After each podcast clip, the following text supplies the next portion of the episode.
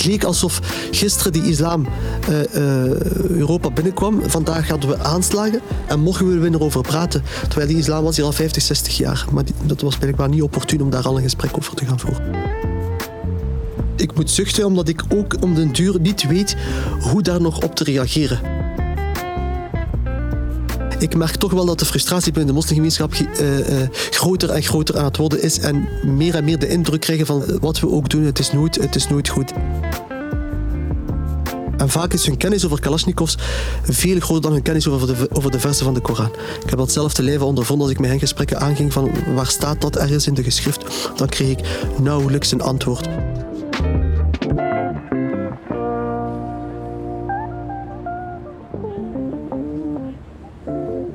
Khalid Ben Haddou zucht als hij weer eens moet reageren op de negatieve framing tegenover de moslimgemeenschap in Gent of België. Maar ondanks dat blijft hij staan voor verbinding tussen alle gemeenschappen in onze maatschappij. In deze podcast legt hij de vijf pijlers uit waarop de islam gebaseerd is, als ook het verschil tussen haram en halal en waarom de islam geen absolute autoriteit heeft, zoals bijvoorbeeld de katholieke kerk. Verder heeft hij het over de polarisering, waarom België nog steeds niet klaar is voor islamscholen en verklaart hij zijn liefde aan de prachtige stad Gent. Vandaag bij ons aan tafel Khalid Ben Haddou. Hoe gaat het? Goed, dank u. Met u ook? Ja, absoluut, absoluut. Dank wel. Je bent te gast in het programma Vierde Steden. Ben je een vierde imam? Ja, dat kan ik wel uh, gerust zeggen, dat ik vier ben. En waarom? Omdat ik uh, de privilege heb om mij bezig te houden met, uh, denk ik, de boeiendste en uitdagendste thema's van, van onze tijd. En, en naar verbinding te zoeken in een tijd waar die verbinding, denk ik, uh, hoogst noodzakelijk is. En veel polarisatie is, veel culturen samenkomen. De globalisering die ons een beetje dwingt om elkaar meer dan ooit te leren kennen. En als ik daar een rol in kan spelen vanuit mijn positie, dan, dan is dat eigenlijk wel een, een privilege. Fijn. Voor de goede orde en misschien voor de luisteraars die het zich afvragen, wat is juist een imam? Is het, kan het vergeleken worden met een priester in de katholieke kerk? Of? Ja, misschien om al één misverstand uit de wereld te helpen. Uh, het is geen imam hm? met de N, maar imam. Uh, en vele mensen gebruiken altijd het woord imaan. Ja. Imaan bestaat ook in het Arabisch, maar dat betekent letterlijk geloof. Iman is geloof. Maar imam is dus iemand die voorgaat in het gebed. Maar eigenlijk ook meer dan dat. Dus uh, een imam heeft uh, uh, de rol om voor te gaan in zijn gemeenschap. ofwel in het gebed, maar ook in heel veel andere aspecten wordt er heel vaak gekeken naar imam. Het is ook iemand die tussenkomt wanneer er geschillen zijn in de gemeenschap. Het is iemand die soms huwelijken voltrekt. al is dat eerder ceremonieel vandaag, want de meeste mensen trouwen eerst bij de stad zelf. Um, en daarnaast zie je dat de imam van vandaag, zeker in onze contraien, ook een maatschappelijke rol moet gaan vervullen. Omdat we met een aantal uitdagingen zitten, radicalisering, en polarisering. En moet dus ook durven uit de moskee zelf te komen, wat eigenlijk de habitat is van een imam. Maar ook zich vooral gaan proberen te begeven in de samenleving en daar een, een rol te gaan spelen om jongeren die uh, op zoek zijn naar een identiteit en, en, en soms daar toch wel op vastlopen, om die toch wel te helpen bij hun identiteitsontwikkeling. Dat ze een religieuze identiteit kunnen ontwikkelen, maar niet uh, een identiteit die schadelijk is voor onze samenleving, maar die wel verrijkend kan zijn voor onze samenleving. Dus dat is ook de rol die een imam vandaag eigenlijk ook zou moeten uitoefenen. Zeker hier in onze westerse wereld. Ja, je werd op je achttiende imam, daar gaan we het straks nog over ja. hebben. Had je toen gedacht dat je vandaag ook zo'n maatschappelijke rol zou moeten uitdragen? Nee, en dit eh, zegt meteen ook dat de, de geschiedenis soms loopt eh, op een manier dat je nooit op voorhand kan voorspellen en afhankelijk mhm. is van bepaalde omstandigheden die eigenlijk buiten uw macht liggen. Het idee dat mijn rol heel belangrijk is geworden, heeft ook te maken met het feit dat de afgelopen periode een, een zware periode is geweest voor onze samenleving. We hadden de aanslagen in 2001, uh, uh, in de, WTC, de, de, de, vliegtuigen die in de WTC-toren zijn, zijn gevlogen. En daarna vanaf 2015, Charlie Hebdo 2016 bij mm -hmm. ons. Ja. En toen kwam een hele debat rond de plaats van islam in onze samenleving los. En natuurlijk, als er over islam wordt gesproken, dan wordt er ook gekeken naar wie zijn de sleutelfiguren binnen die moslimgemeenschap. En dan komt plots ook jouw rol uh, naar, naar, naar, naar boven, zeg maar, of naar voren. En wordt dat ook belangrijker dan dat het eigenlijk zou, zou kunnen geweest zijn. Dus ik ben ook in die rol geduwd. Ik ben ook een van de jongste imams geweest. Uh, en plots kreeg mijn rol nog eens ook een hele sterke maatschappelijke dimensie. En moest ik heel veel op mijn schouder uh, dragen. Ik heb die rol ook proberen te vervullen, mijn nek uit te steken. Niet altijd dankbaar, maar ik denk wel belangrijk. Ja, want hoe wordt iemand imam? Ja, dat is een beetje anders dan wat men hier gewend is bij de katholieke kerk, waarbij je eigenlijk van bovenuit wordt aangeduid. Hè. Je hebt een mhm. heel duidelijk hiërarchische structuur. Je hebt de paus, de kardinaal, de bisschop en zo verder, de priester. Dat is bij ons niet het geval. Dus de islam laat zich niet organiseren uh, volgens de hiërarchische structuren zoals de katholieke kerk die gekend uh, heeft. Maar eigenlijk uh, organiseert de gemeenschap zich bij ons van onderuit. Dat betekent dat ook de imam eigenlijk wordt aangeduid van onderuit door de gemeenschap zelf. Natuurlijk gaat de, gaat de gemeenschap wel nagaan in welke mate iemand de voldoende competenties heeft uh, en voldoende islamonderricht heeft gehad om daarvoor in aanmerking uh, te komen. Maar dat wordt dus van, onder, van onderuit aangeduid. En dat heeft een voordeel en een nadeel. Het, het voordeel is dat ik als imam zijnde niet gebonden ben door een standpunt van, van het instituut dat er boven mij mhm. staat. En dat ik veel meer vrijheid heb om te spreken. en dus ook volop mij kan inzetten om bijvoorbeeld bepaalde islamitische discours te hervormen, zonder vrees te hebben dat ik daarvoor uh, zou kunnen uh, ter verantwoording geroepen worden. Maar het, het, nadeel is natuurlijk wel dat in crisisperiodes dat je soms wel nood hebt als samenleving om een aanspreekpunt te hebben, een gesprekspartner te hebben die mhm. namens een gemeenschap kan uh, spreken of een bepaalde standpunt kan innemen. En dat hebben we helaas niet. En we hebben gezien dat dat soms nadelig kan zijn. Kort na de aanslagen was de vraag van de grote samenleving heel groot van spreek u uit, ook als moslimgemeenschap, distancieer u.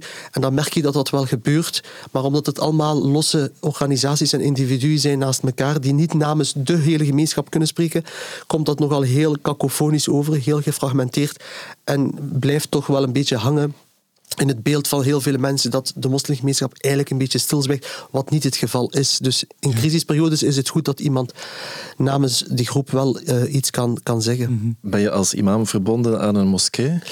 Ja, eh, verbonden aan de moskee van, van Gent, hè, dus de Gentse Al-Fatah moskee. Uh, al sla ik er vandaag niet meer zo uh, in om nog evenveel tijd daarin, uh, daarin te steken, omdat ik naast mijn rol als imam nog heel veel andere mm functies... een bord vol.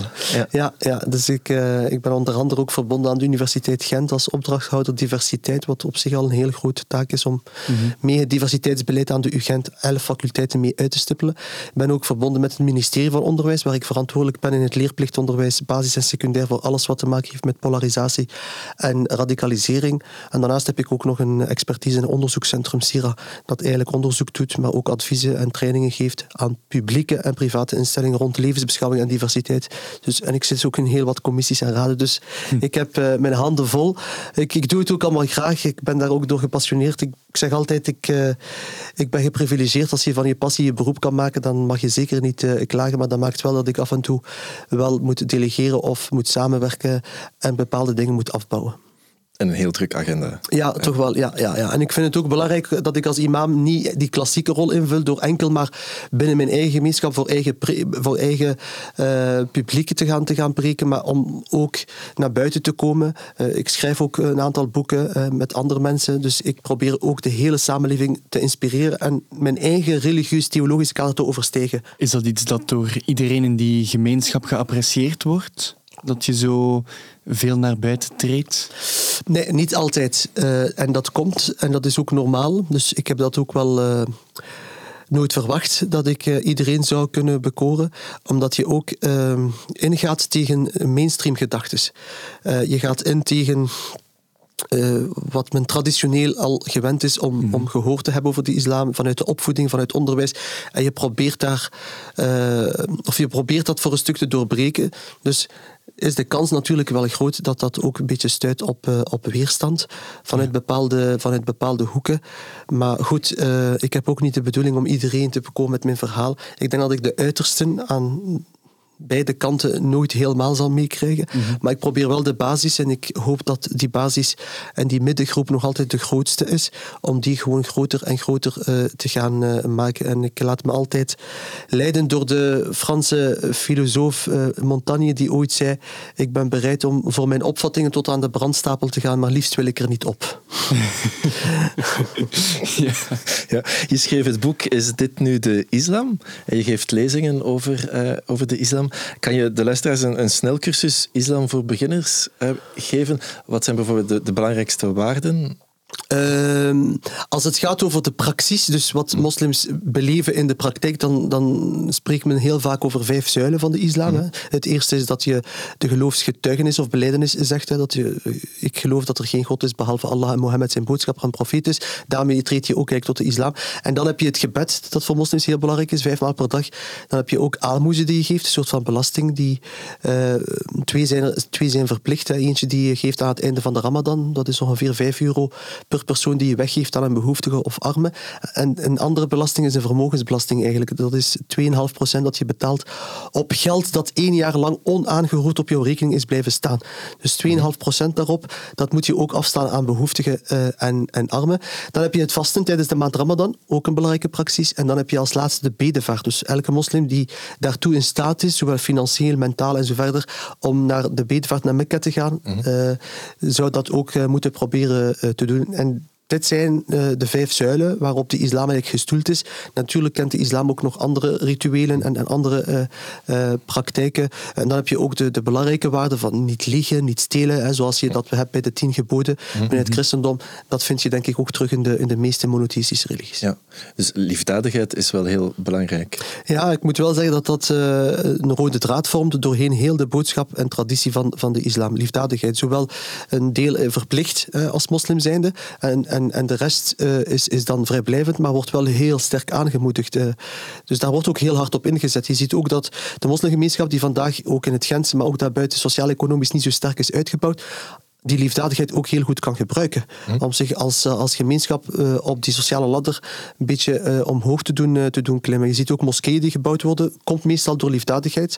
Liefdadigheidsgelden, de gemeenschap zelf die collectes doet, benefiets organiseert en op die manier dus die gebedshuizen, maar ook scholen financiert. Dus die liefdadigheid, daar, daar en heel de moslimgemeenschap zich vandaag voor een stuk op. Ja. Over die moskeeën gesproken, die zijn vaak van aan de buitenkant niet te herkennen, anders dan ja. bij kerken. Is dat iets typisch Gens, typisch Westers? Typisch Belgisch eigenlijk bijna. Typisch Belgisch. Ja, als je naar, uh, over de grens gaat naar Nederland, dan zie je dat, dat die moskeeën al uh, qua architectuur al, al veel mm -hmm. sterker lijken op wat men klassiek uh, mm -hmm. kent van, van een moskee met een koepel, met een minaret ja. en zo verder. Dat is in, in België niet het geval. Hoe komt dat? Ik, ik, ik heb daar geen sluitend antwoord op, moet ik eerlijk toegeven. Ik denk dat het ook te maken heeft met het feit dat uh, de gemeenschap hier in België volgens mij sociaal-economisch iets minder sterk is als in andere landen waar ik toch die professionaliteit mm -hmm. zie, hè, waar uh, het aantal mensen opgeleid, uh, ondernemend veel groter is, waardoor dat zij misschien nog meer uh, gelden kunnen halen uit, uit die gemeenschap dan, dan de Belgische gemeenschap. dus een, eerder uit noodzaak om dan gewoon te kiezen voor een rijhuis en, en dan dat rijhuis voor een stuk om te vormen tot, tot, tot, een, gebeds, tot een gebedshuis. Ja. Ja. Je merkt ook een verschil tussen de Turkse en, en de andere gemeenschappen. De de Turkse gemeenschap slaagt er wel in, ook in België, om een aantal heel mooie moskeeën te hebben. Als je kijkt naar de moskee in Beringen, in Genk, in, ja. in Limburg, dat zijn wel moskeeën die al vergelijkbaar zijn met uh, mm-hmm. wat men klassiek kent uh, als moskee. Maar dat is ook een traditie in Turkije. Als je naar Turkije gaat, Turkije telt ja. gigantisch veel moskeeën, maar ook heel mooie moskeeën uh, ten opzichte van andere islamlanden. Dus in die traditie zie je wel dat ook de Turkse gemeenschap hier geneigd is om heel snel ook dergelijke moskeeën neer te zetten. Ja. ja. Heb je er enig idee van hoeveel moskeeën er in Gent? In Gent zijn er uh, 22 moskeeën. 22? Ja, ja, ja, ja. en ook uh, qua etniciteit heel, heel uh, verschillend. Dus je hebt een aantal moskeeën die vooral vanuit de Marokkaanse gemeenschap zijn, zijn ingericht.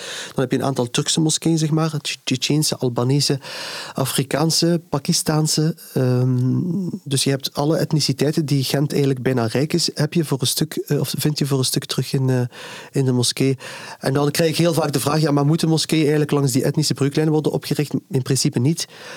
maar het is wel zo dat ook religiebeleving ook een culturele component heeft. ook taal uh, is daarin belangrijk. Dus hebben mensen soms wel graag dat zij naar een moskee gaan waar hun religie aan hun wordt uitgelegd in hun taal, rekening houdt met hun culturele elementen en zo verder. Als je even je hoofd wil leegmaken en nood hebt aan een uh, goede non-alcoholische aperitief, waar ga je dan naartoe hier in Gent?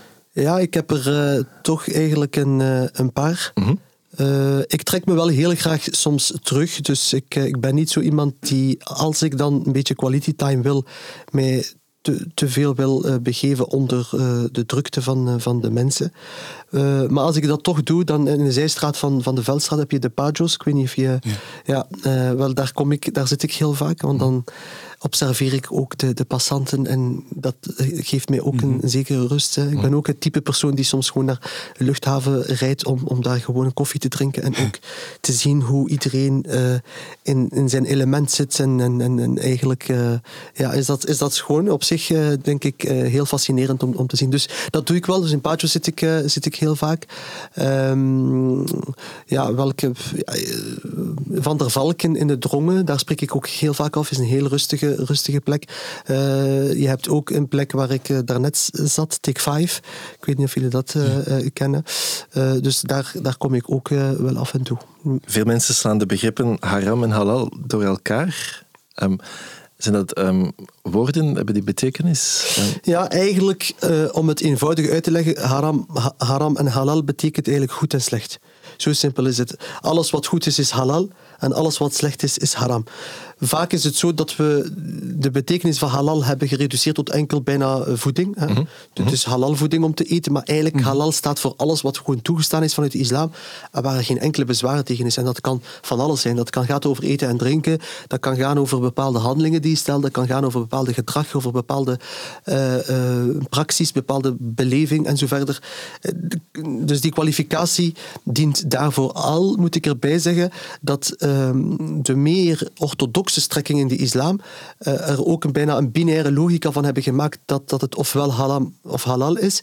Terwijl uh, als je teruggaat naar de traditie van de islam, is er ook altijd een grijze zone geweest. Er zijn ook dingen die, die gewoon aanbevolen zijn. Er zijn ook dingen die gewoon afgeraden zijn. Uh, en dus daar zit ook nog wel een grijze zone. Het is niet allemaal zwart of, of wit.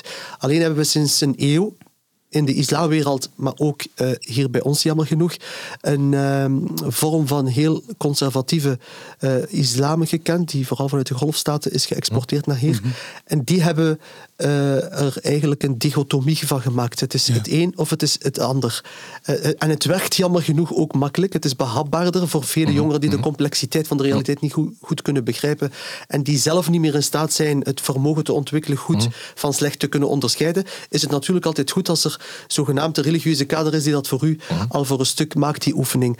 Al probeer ik wel mensen toch wel duidelijk te maken dat, dat men daar niet te veel in meegaat, want dan begin je ook zwart-wit te kijken naar, naar de werkelijkheid. Ja.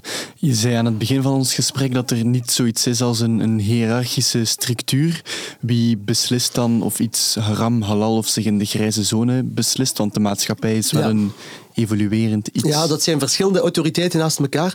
En dat zijn vaak ofwel mensen ofwel instanties die zichzelf zo bewezen hebben dat mm -hmm. ze die autoriteit krijgen door de gemeenschap. Dus eigenlijk door, door hun werk door uh, wat ze publiceren, wat ze, wat ze zeggen, uh, creëren ze eigenlijk bijna een, een, eigen autonome autoriteit. En dat kan gaan van instituten waar men naar verwijst, van dat instituut heeft dit gezegd, of dat kan gaan over personen. En ik zie alsmaar meer dat het vandaag de dag gaat over individuen en personen, dat we ook in een geïndividualiseerde, gepersonaliseerde samenleving uh, leven. Dat zie je ook in de politiek, dat mensen niet meer stemmen op een partij, maar wel op een persoon. Mm -hmm. En dat zie je dus ook binnen de moslimgemeenschap, dat personen soms echt een autoriteit worden op zichzelf en dus in staat zijn om uh, bepaalde fatwas, zoals dat heet, fatwas, dat zijn religieuze verdikten uit ja. te spreken van dat is wel voor u toegestaan en dat is niet toegestaan. En daar zit dus wel ook een gevaar in, hè, omdat je dan eigenlijk heel de betekenis van de religie en het, de godswil gaat laten afhangen van het oordeel van één persoon, die meestal daar een eigen menselijke interpretatie aan geeft, een persoon die zelf onderhevig is aan zijn eigen context, en, en die interpretatie dan gelijkstellen en vereenzelvigen met de goddelijke wil en de waarheid met grote W, ja, dat, dat, dat is niet altijd uh, uh, zo, zo uh, denk ik, of iets wat, wat, wat goed kan zijn voor een samenleving. Ja. Is dat altijd wereldbreed of kunnen bepaalde dingen ergens haram zijn en ergens anders ja. sterk af, afgeraden bijvoorbeeld. Ja, ja, ja, dat kan inderdaad afhankelijk zijn van plaats tot plaats. Al zie je natuurlijk dat in onze globaliserende wereld die geografische grenzen er niet meer toe doen. Mm -hmm. Eigenlijk spelen andere elementen mee om te bepalen uh, waarom dat het woord van de ene uh, hoger ja. wordt aangeschreven dan het ander. En dat heeft dus meestal te maken met de economische machtsverhoudingen. Dus niet met geografie, mm -hmm. maar met economische machtsverhoudingen. Zij die bes beschikken over het meeste geld en middelen, zij kunnen hun waarheid doen gelden als, als waarheid ook binnen de moslimgemeenschap. Als Saudi-Arabië sinds jaren 70 tot nu 87 miljard dollar heeft geïnvesteerd in Europa om dat mhm. salafisme hier te promoten, ja, ook al spreken die imams en geleerden vanuit Saudi-Arabië, ze zullen een veel grotere impact hebben, omdat ze natuurlijk de middelen hebben om dat vertaald te krijgen in allerlei boeken. Ja. De websites die zij beheren in verschillende Europese talen, instituten die ze hebben, die, die zij ondersteunen vanuit, vanuit daar. En slagen ze erin om hun ideeën ook ingang hier te laten, te mm -hmm. laten vinden.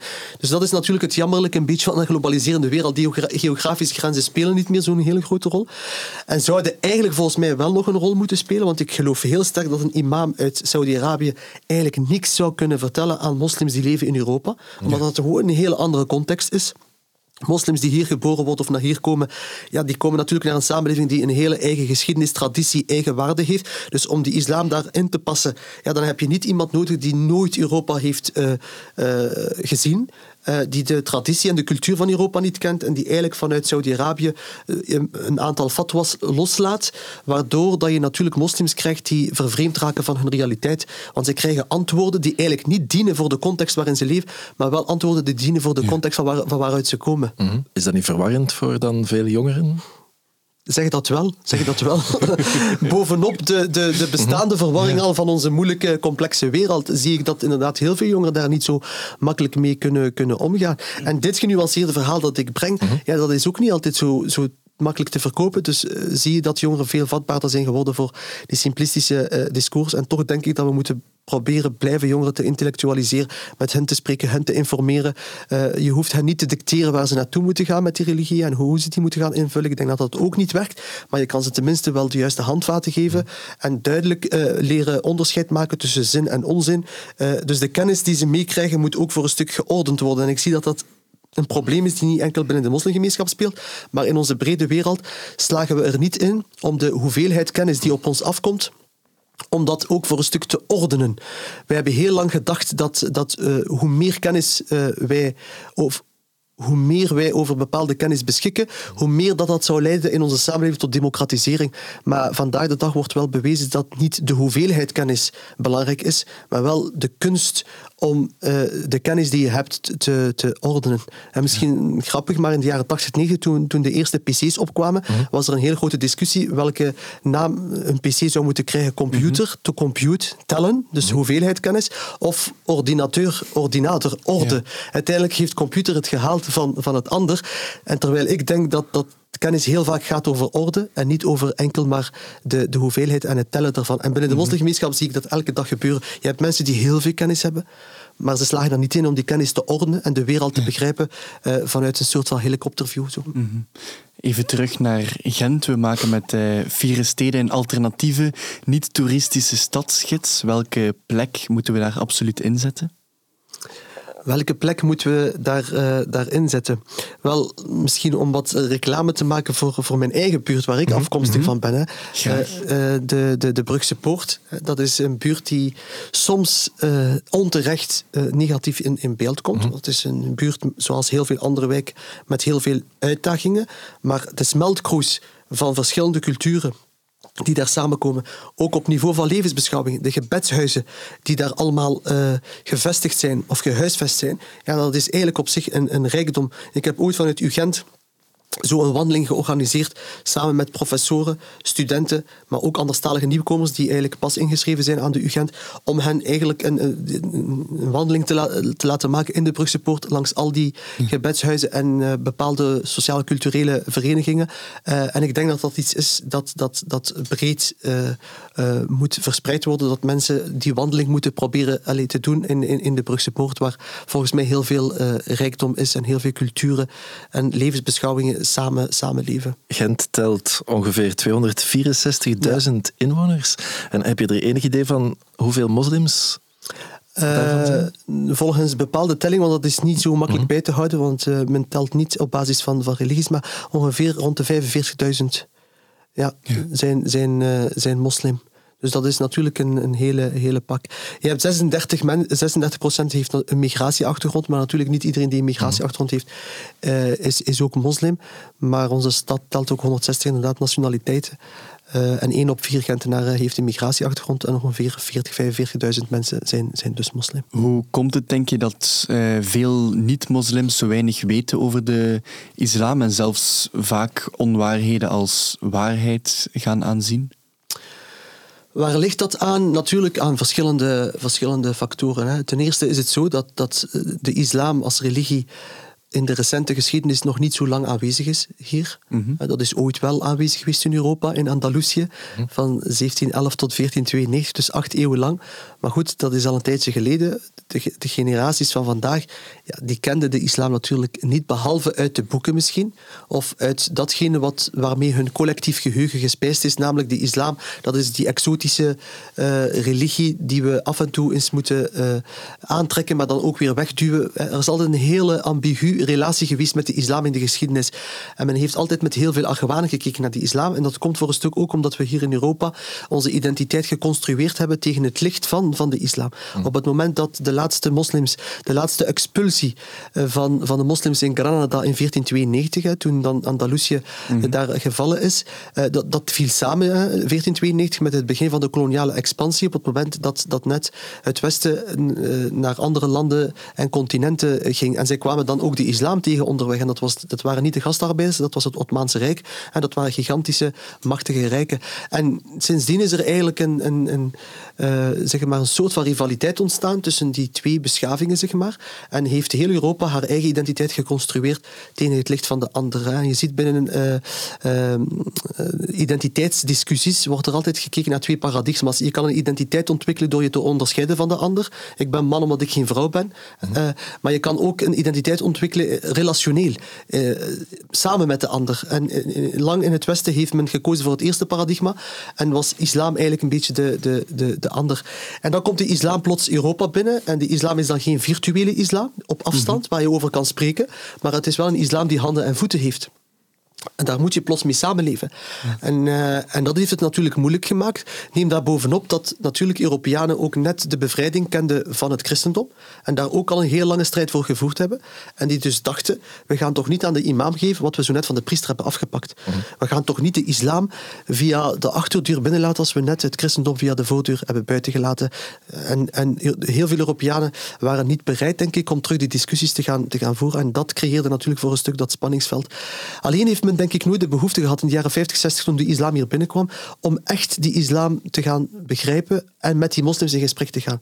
Blijkbaar hebben we eerst een crisis nodig gehad. Ik heb pas hmm. gevoeld na 9-11 hmm. en dan na 2015 dat ook op niveau van beleidsmakers, uh, mensen die uh, ja, op verschillende niveaus met beleid bezig waren, dat echt die, uh, die drang er was om dan de moslims te gaan leren kennen van hoe beleven jullie eigenlijk die islam. En zo, het leek alsof gisteren die islam Europa binnenkwam. Vandaag hadden we aanslagen en morgen willen we erover praten. Terwijl die islam was hier al 50, 60 jaar. Hmm. Maar dat was blijkbaar niet opportun om daar al een gesprek over te gaan voeren.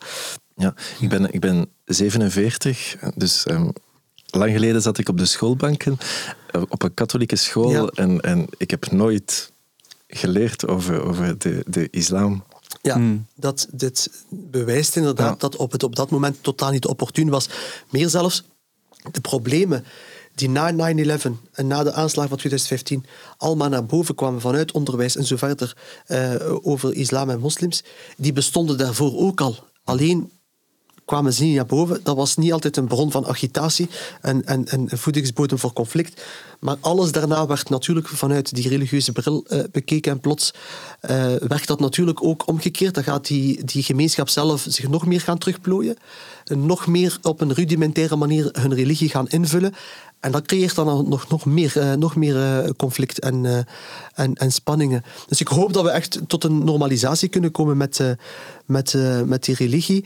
En dat we een beetje afstappen van de Clash of Civilizations theorie, mm die in de jaren 90 ontwikkeld is geweest door Huntington. Uh, in de jaren 90 wou men daar toen niet in meegaan. Hè. Iedereen was volledig weg van Fukuyama, die het einde van de geschiedenis had voorspeld. Na de val van de Berlijnse muur. Het was een kwestie van tijd of de rest van de wereld zal gedemocratiseerd en geliberaliseerd worden. Mhm. Alleen hebben we ons een beetje misrekend hier in het Westen. Want op het moment dat wij dachten dat de geschiedenis op zijn einde was, begon de geschiedenis voor de islamisten. Want ze hadden een islamitische republiek geïnstalleerd in Iran. De mujahideen, de strijders, hadden de, de Russen verdreven uit Afghanistan. Mhm. Uh, en, en we hebben ons daar een beetje miskeken. En plots kregen we 9-11 als een donderslag bij helder hemel. En sindsdien zijn we die cultuurstart, uh, de cultuurstrijd gestart met de, met de islamwereld. Uh, alleen moeten we wel opletten dat we in die cultuurstrijd met uh, die uh, extremistische islam, dat we ons niet vergissen van vriend en vijand.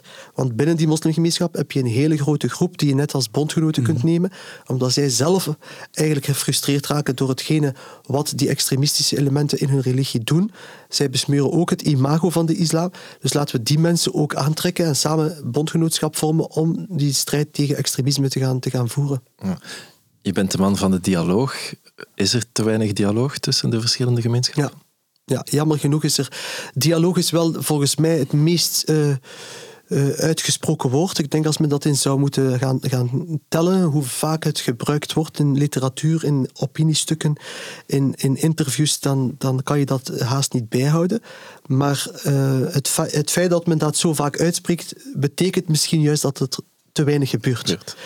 Uh, en dat men niet de juiste structuren creëert om dialoog mogelijk te maken. Op verschillende niveaus, in verschillende instanties merk ik wel, men spreekt over dialoog, maar je ziet dat de organisaties niet de structuren hebben en platforms om dialoog mogelijk te maken. Als ik kijk bijvoorbeeld naar, naar uh, de belangrijkste hefbomen, waar mensen in gesocialiseerd worden. En dat is vaak de, de woonwijk waarin ze groot worden. Hm. Dat is vaak het onderwijs, de school waar ze naartoe gaan. Daar zie je nog een hele grote segregatie soms. Als je daar er niet in slaagt om, om tot dialoog te komen en jongeren voldoende bloot te stellen aan die diversiteit, waardoor dat ze die verschillen in traditie, cultuur en religie niet meer echt zien, uh, als je het daar niet kan waarmaken, niet in de woonwijk en niet in, in de scholen, dan kan je onmogelijk verwachten dat ze straks als volwassenen plots wel heel bereid gevonden worden om elkaar in de armen te vliegen en diversiteit eigenlijk als een positief verhaal te zien. Dus ik denk dat het daar voor een stuk begint en daar hebben we nog wat werk aan de winkel. Als we eh, tenminste kijken naar de cijfers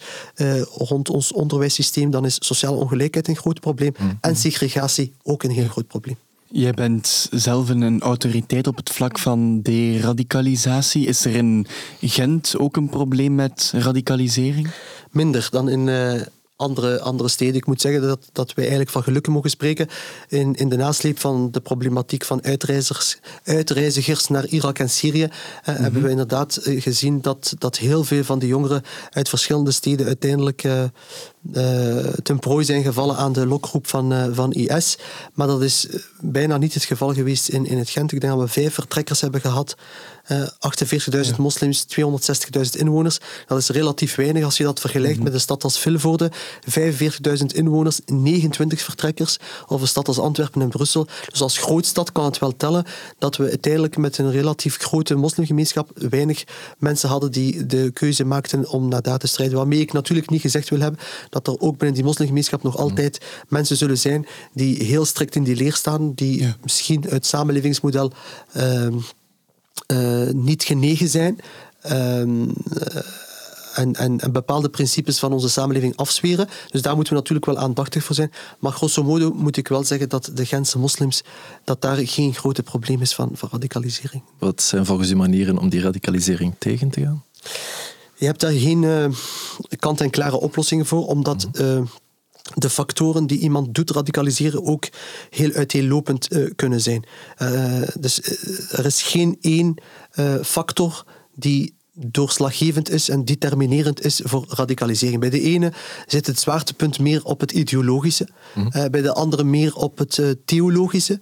Nog bij een ander zie je dat het met het psychologische te maken heeft. Mhm. En, en nog bij andere mensen zal het waarschijnlijk te maken hebben met sociaal-economische deprivatie en kwetsbaarheid en verpaupering en zo verder. geen perspectief hebben in de samenleving, op de zijlijn staan en dus gefrustreerd raken, mhm. gevoelens van onvrede en onrecht en dat gaan botvieren op die samenleving. En ik heb al heel veel van die dossiers uh, van dichtbij meegemaakt, heel veel gesprekken gevoerd met die mensen. En je merkt ook dat de dosering uh, uh, van die factoren altijd verschillend is. bij de ene zie je dat het ideologische heel hard weegt.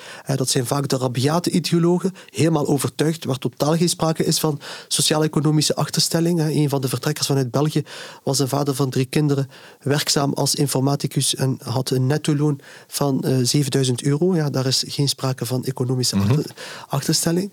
Uh, je had ook tienerjongeren die eigenlijk bezweken waren onder groepsdruk. De ene vriend vertrok en de andere volgde, zoals het geval is geweest in mhm. Vilvoorde, waar uit één straat uh, bij manier van spreken al zoveel mensen zijn vertrokken. En dan heb je een, een grotere groep van mensen die eigenlijk een verleden hadden in het criminele milieu. En die eigenlijk weinig van doen hadden met religie, die zelfs binnen de moslimgemeenschap niet gekend waren. Dat waren mensen die vooral vertoefden in, in criminele milieus, eh, misdaadmilieus, eh, en op een of andere manier in de gevangenis terechtkomen en eh, door ronselaars worden opgepikt, die hen dan vertellen, kijk, als je eh, vergeving wil eh, krijgen van God, dan moet je jezelf opofferen voor God. Waardoor die gasten dachten een soort van proces van berouw zich te moeten opwerpen in, in die strijd. We hebben dat gezien bij heel wat jihadisten hier bij ons in Europa. Abdelhamid Abahoud, het brein achter de aanslag in Parijs, kwam uit de gevangenis en is daar geradicaliseerd. Mm. Mehdi Mouche, de man achter de aanslag op het Joodse Museum in Brussel, komt uit de gevangenis. Kijk naar de aanslag in Zaventem en Maalbeek, de twee broers Bakraoui, die nu mhm. berechtigd worden mhm. op dit moment. Mhm. Uh, komen uit de gevangenis, hebben jarenlang in de gevangenis gezeten voor gewapende overvallen. Dus ze hebben allemaal op een of andere manier een verleden in dat criminele milieu. En vaak is hun kennis over Kalashnikovs veel groter dan hun kennis over de, over de versen van de Koran. Ik heb dat zelf te leven ondervonden als ik met hen gesprekken aanging van waar staat dat ergens in de geschrift. Dan kreeg ik nauwelijks een antwoord. Behalve datgene wat ze van, via copy-paste eigenlijk eh, op internet hebben gevonden. Of via een of andere begeesterende spreker die hen uh, op sleeptouw heeft kunnen nemen. Hoe komt het dat er in België zo weinig uh, islamitische scholen zijn, zeker in vergelijking met, uh, met onze buurlanden? Ja, dus je bedoelt echt officiële mm islamscholen. Ja, die zijn er inderdaad eh, niet. Dat ligt iets moeilijker in Vlaanderen dan bij blijkbaar in, in andere landen. In, in Nederland heb je bijna 60 mhm. gesubsidieerde uh, islamscholen. In, in Vlaanderen heb je, dat, heb je dat niet. Enerzijds omdat de moslimgemeenschap in Vlaanderen, in België, zoals ik zei, niet altijd even professioneel is uitgebouwd zoals andere moslimgemeenschappen in andere landen en dus daar nog niet toe gekomen is en die behoefte daar nog niet zo heel groot is. Anderzijds heeft het te maken met het klimaat, het maatschappelijke politieke klimaat, waarin het moeilijk wordt gemaakt om met zo'n initiatieven uh, te komen. Dat wordt meteen gepercipieerd als een terugkeer naar het verleden.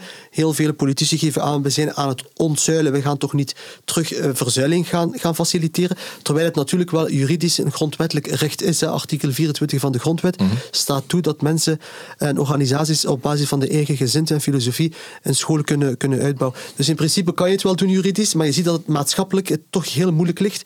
Ik ben zelf een coole minnaar zeg maar, van eigen islamscholen omdat ik uh, vind dat, dat, dat segregatie uh, misschien daardoor zou kunnen ontstaan. Tegelijkertijd ben ik ook niet blind voor het feit dat als uh, bepaalde groepen um, een, een, eigen school oprichten, waardoor ze hun eigen sociaal kapitaal kunnen versterken, want je creëert een netwerk, uh, leerkrachten, ouders, leerlingen die elkaar kennen, hm. dat dat ook via onderzoek al heeft aangetoond dat dat ook effect, effect kan hebben op de leerprestaties, wat, uit, wat uiteindelijk ook blijkt uit de scholen in Nederland.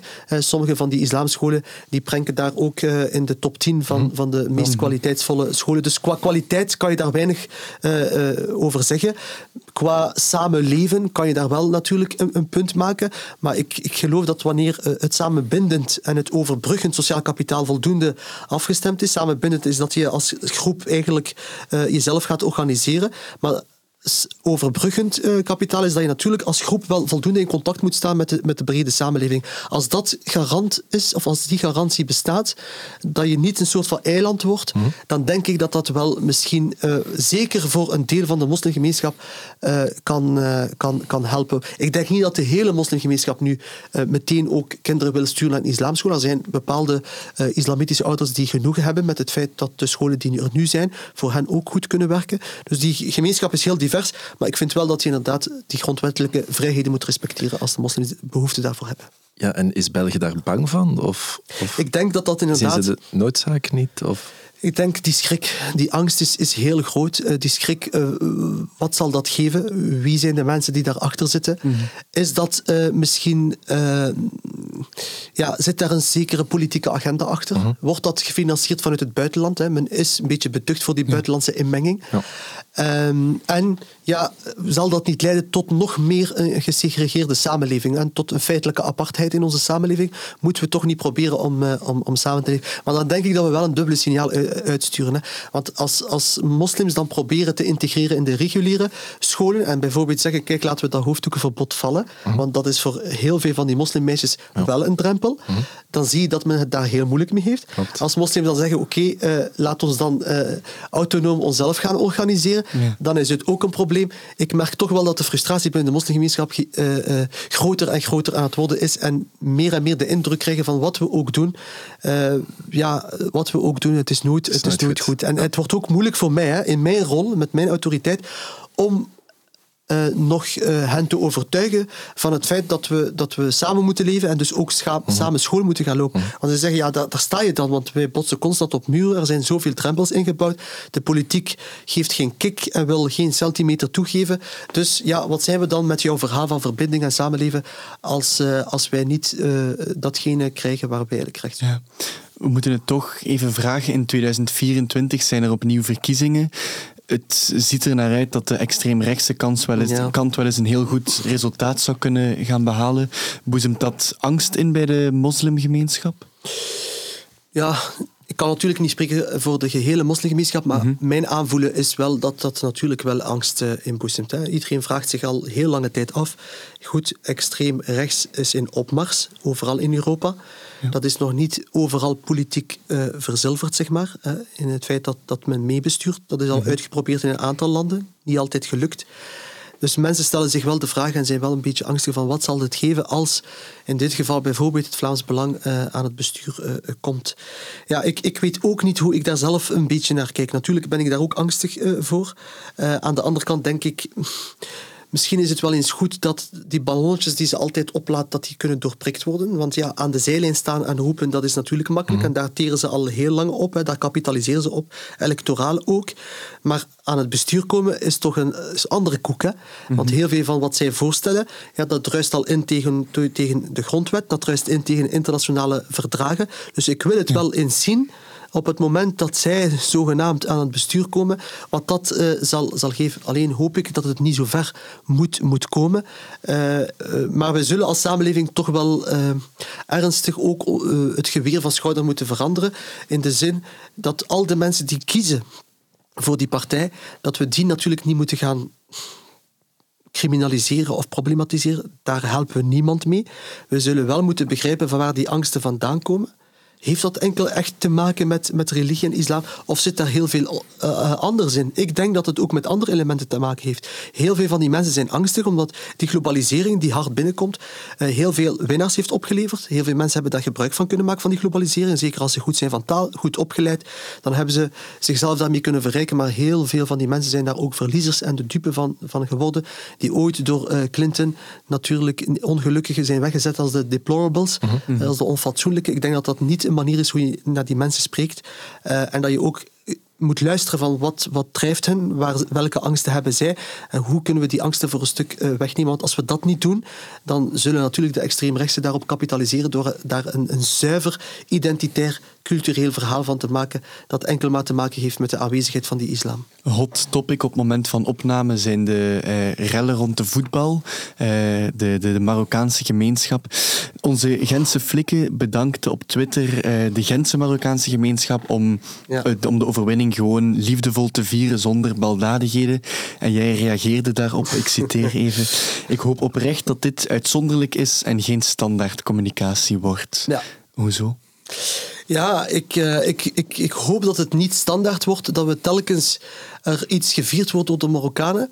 Dat we mhm. telkens een communicatie moeten uitsturen van ah, dank jullie dat jullie uh, de boel niet hebben vernield. Mm want dan ga je eigenlijk bijna mee in het narratief dat door extreem rechts is gecreëerd.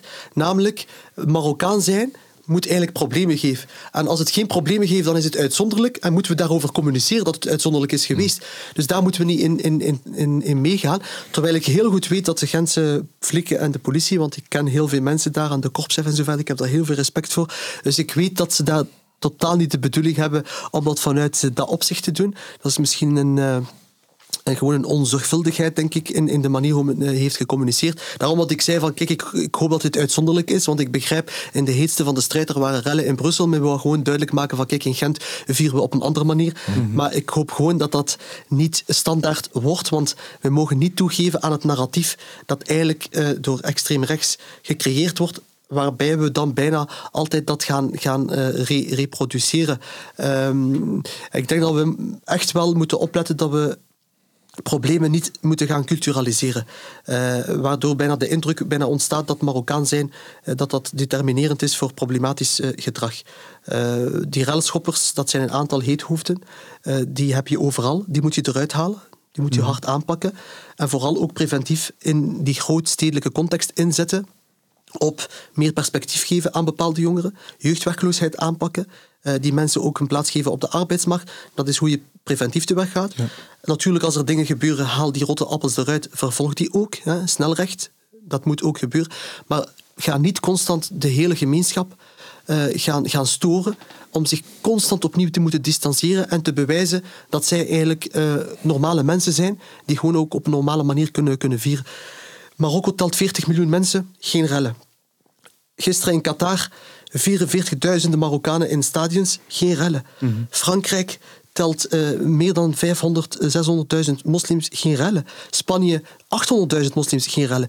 Uh, in België en Nederland heb je dan respectievelijk 400.000, 500.000 uh, moslims. Je hebt 100 heethoofden gehad hè, in beide landen. Ja. En dan zeg je, we hebben een Marokkanenprobleem. Ik denk dat we een extreemrechtse probleem hebben.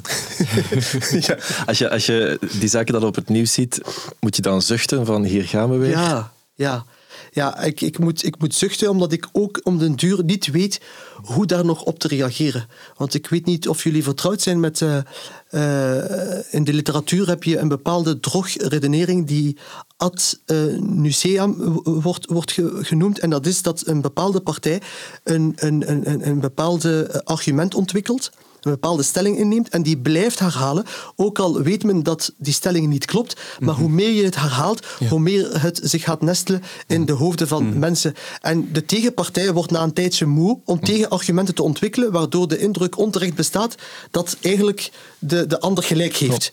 Uh, en ik merk al die moeheid bij mezelf. Van ik ben moe om altijd dezelfde tegenargumenten op te werpen maar waardoor dat je misschien net de indruk geeft aan de ander van zie je wel, het, het, het, uh, het, uh, het klopt toch wat men, wat men zegt. Uh, de Amerikaanse filosoof George Lakoff heeft ooit gezegd, denying the frame is confirming the frame. Door het ontkennen van de frame bevestig je soms ook de, de frame. Mm -hmm. Dus door constant uit te pakken met allemaal positieve verhalen van kijk, wij hebben geen rellen geschopt. Hè? Want ik heb zoveel artikels gisteren mm -hmm. zien passeren van moslims die zeggen, bijna schreeuwen ja. van kijk naar ons, wij, ja. wij doen geen rellen, wij supporteren gewoon. Daar zit ook al een bijna een probleem in. Hè? Want je moet constant die frame gaan ontkennen, mhm. waardoor je het bijna constant blijft bevestigen dat er bijna wel een probleem is. En ik heb het er moeilijk mee hoe ik me daartegen moet verhouden om den duur. We vragen aan de centrale gast om iets in de vergeetput uh, te steken. Um, er zit al van alles in, in de vergeetput. Wat zou jij in die vergeetput stoppen? Um, uh, bepaalde knips. Oké. Okay. Uh, meer bepaald één, één knip. Vertel maar. ja, je hebt een, een knip uh, die eigenlijk de Brugse Poort verbindt met het centrum van Gent. Mm -hmm. uh, en en ik, ik heb altijd problemen gehad met die knip, omdat ik gezien heb hoe het eigenlijk de Brugse Poort een beetje heeft afgesneden van, van het centrum. de bevrijdingslaan in de mhm. Brugse Poort, die mm -hmm. eigenlijk loopt naar, naar het centrum, daar is nog heel weinig passage. Heel veel handelaars hebben daar ook uh, moeilijkheden mm. van ondervonden. Maar ook uh, de sociale verbondenheid die daar was. Hè. Dus mensen konden daar, vrouwen en mannen en zo verder, uh, jong, oud, liepen daar altijd door die straat. Er was heel veel passage. Vandaag is dat niet meer, niet meer het geval. Ik denk dat dat naar, naar openbare orde, naar uh, sociale orde ook niet uh, zo, zo goed is, is, geweest. En tot op vandaag hoor ik nog heel veel mensen daar nog altijd frustraties over, over hebben. Hoe hun buurt, uh, hoe zij hun buurt hebben zien verloederen in hele korte tijd door, door die knip. En ik weet dat onze burgemeester ooit beloofd had, uh, voor hij verkozen werd als burgemeester, dat hij dat zou aanpakken. Maar goed, dat is, dat is niet gebeurd. En ik begrijp dat als je coalities aangaat, dat je natuurlijk uh, niet alles kan, kan binnenhalen. Nu ben je uh, heel vriendelijk en diplomatisch. Ik ben, ik ben heel vriendelijk. ik, ken, ik ken Matthias goed, dus ik heb met hem dat gesprek al vaker gevoerd. Maar goed, ik, ik hoop dat het nog altijd een, een punt zal zijn, ook mm -hmm. bij, de, bij de volgende verkiezingen. Hoewel ik natuurlijk niet tegen het circulatieplan mm -hmm. ben ja. en het feit dat er iets moet gedaan worden aan te veel en druk uh, autoverkeer en de luchtvervuiling die daarmee gepaard gaat. Dus daar sta ik allemaal voor een stuk achter. Alleen denk ik de manier hoe je dat implementeert, dat je wel uh, probeert dat op een zo sociaal mogelijke manier uh, doet, zonder dat dat heel veel neveneffecten met zich meebrengt. Dus dat mag van mij verdwijnen. Okay. Bij deze zit het in de vergeetput.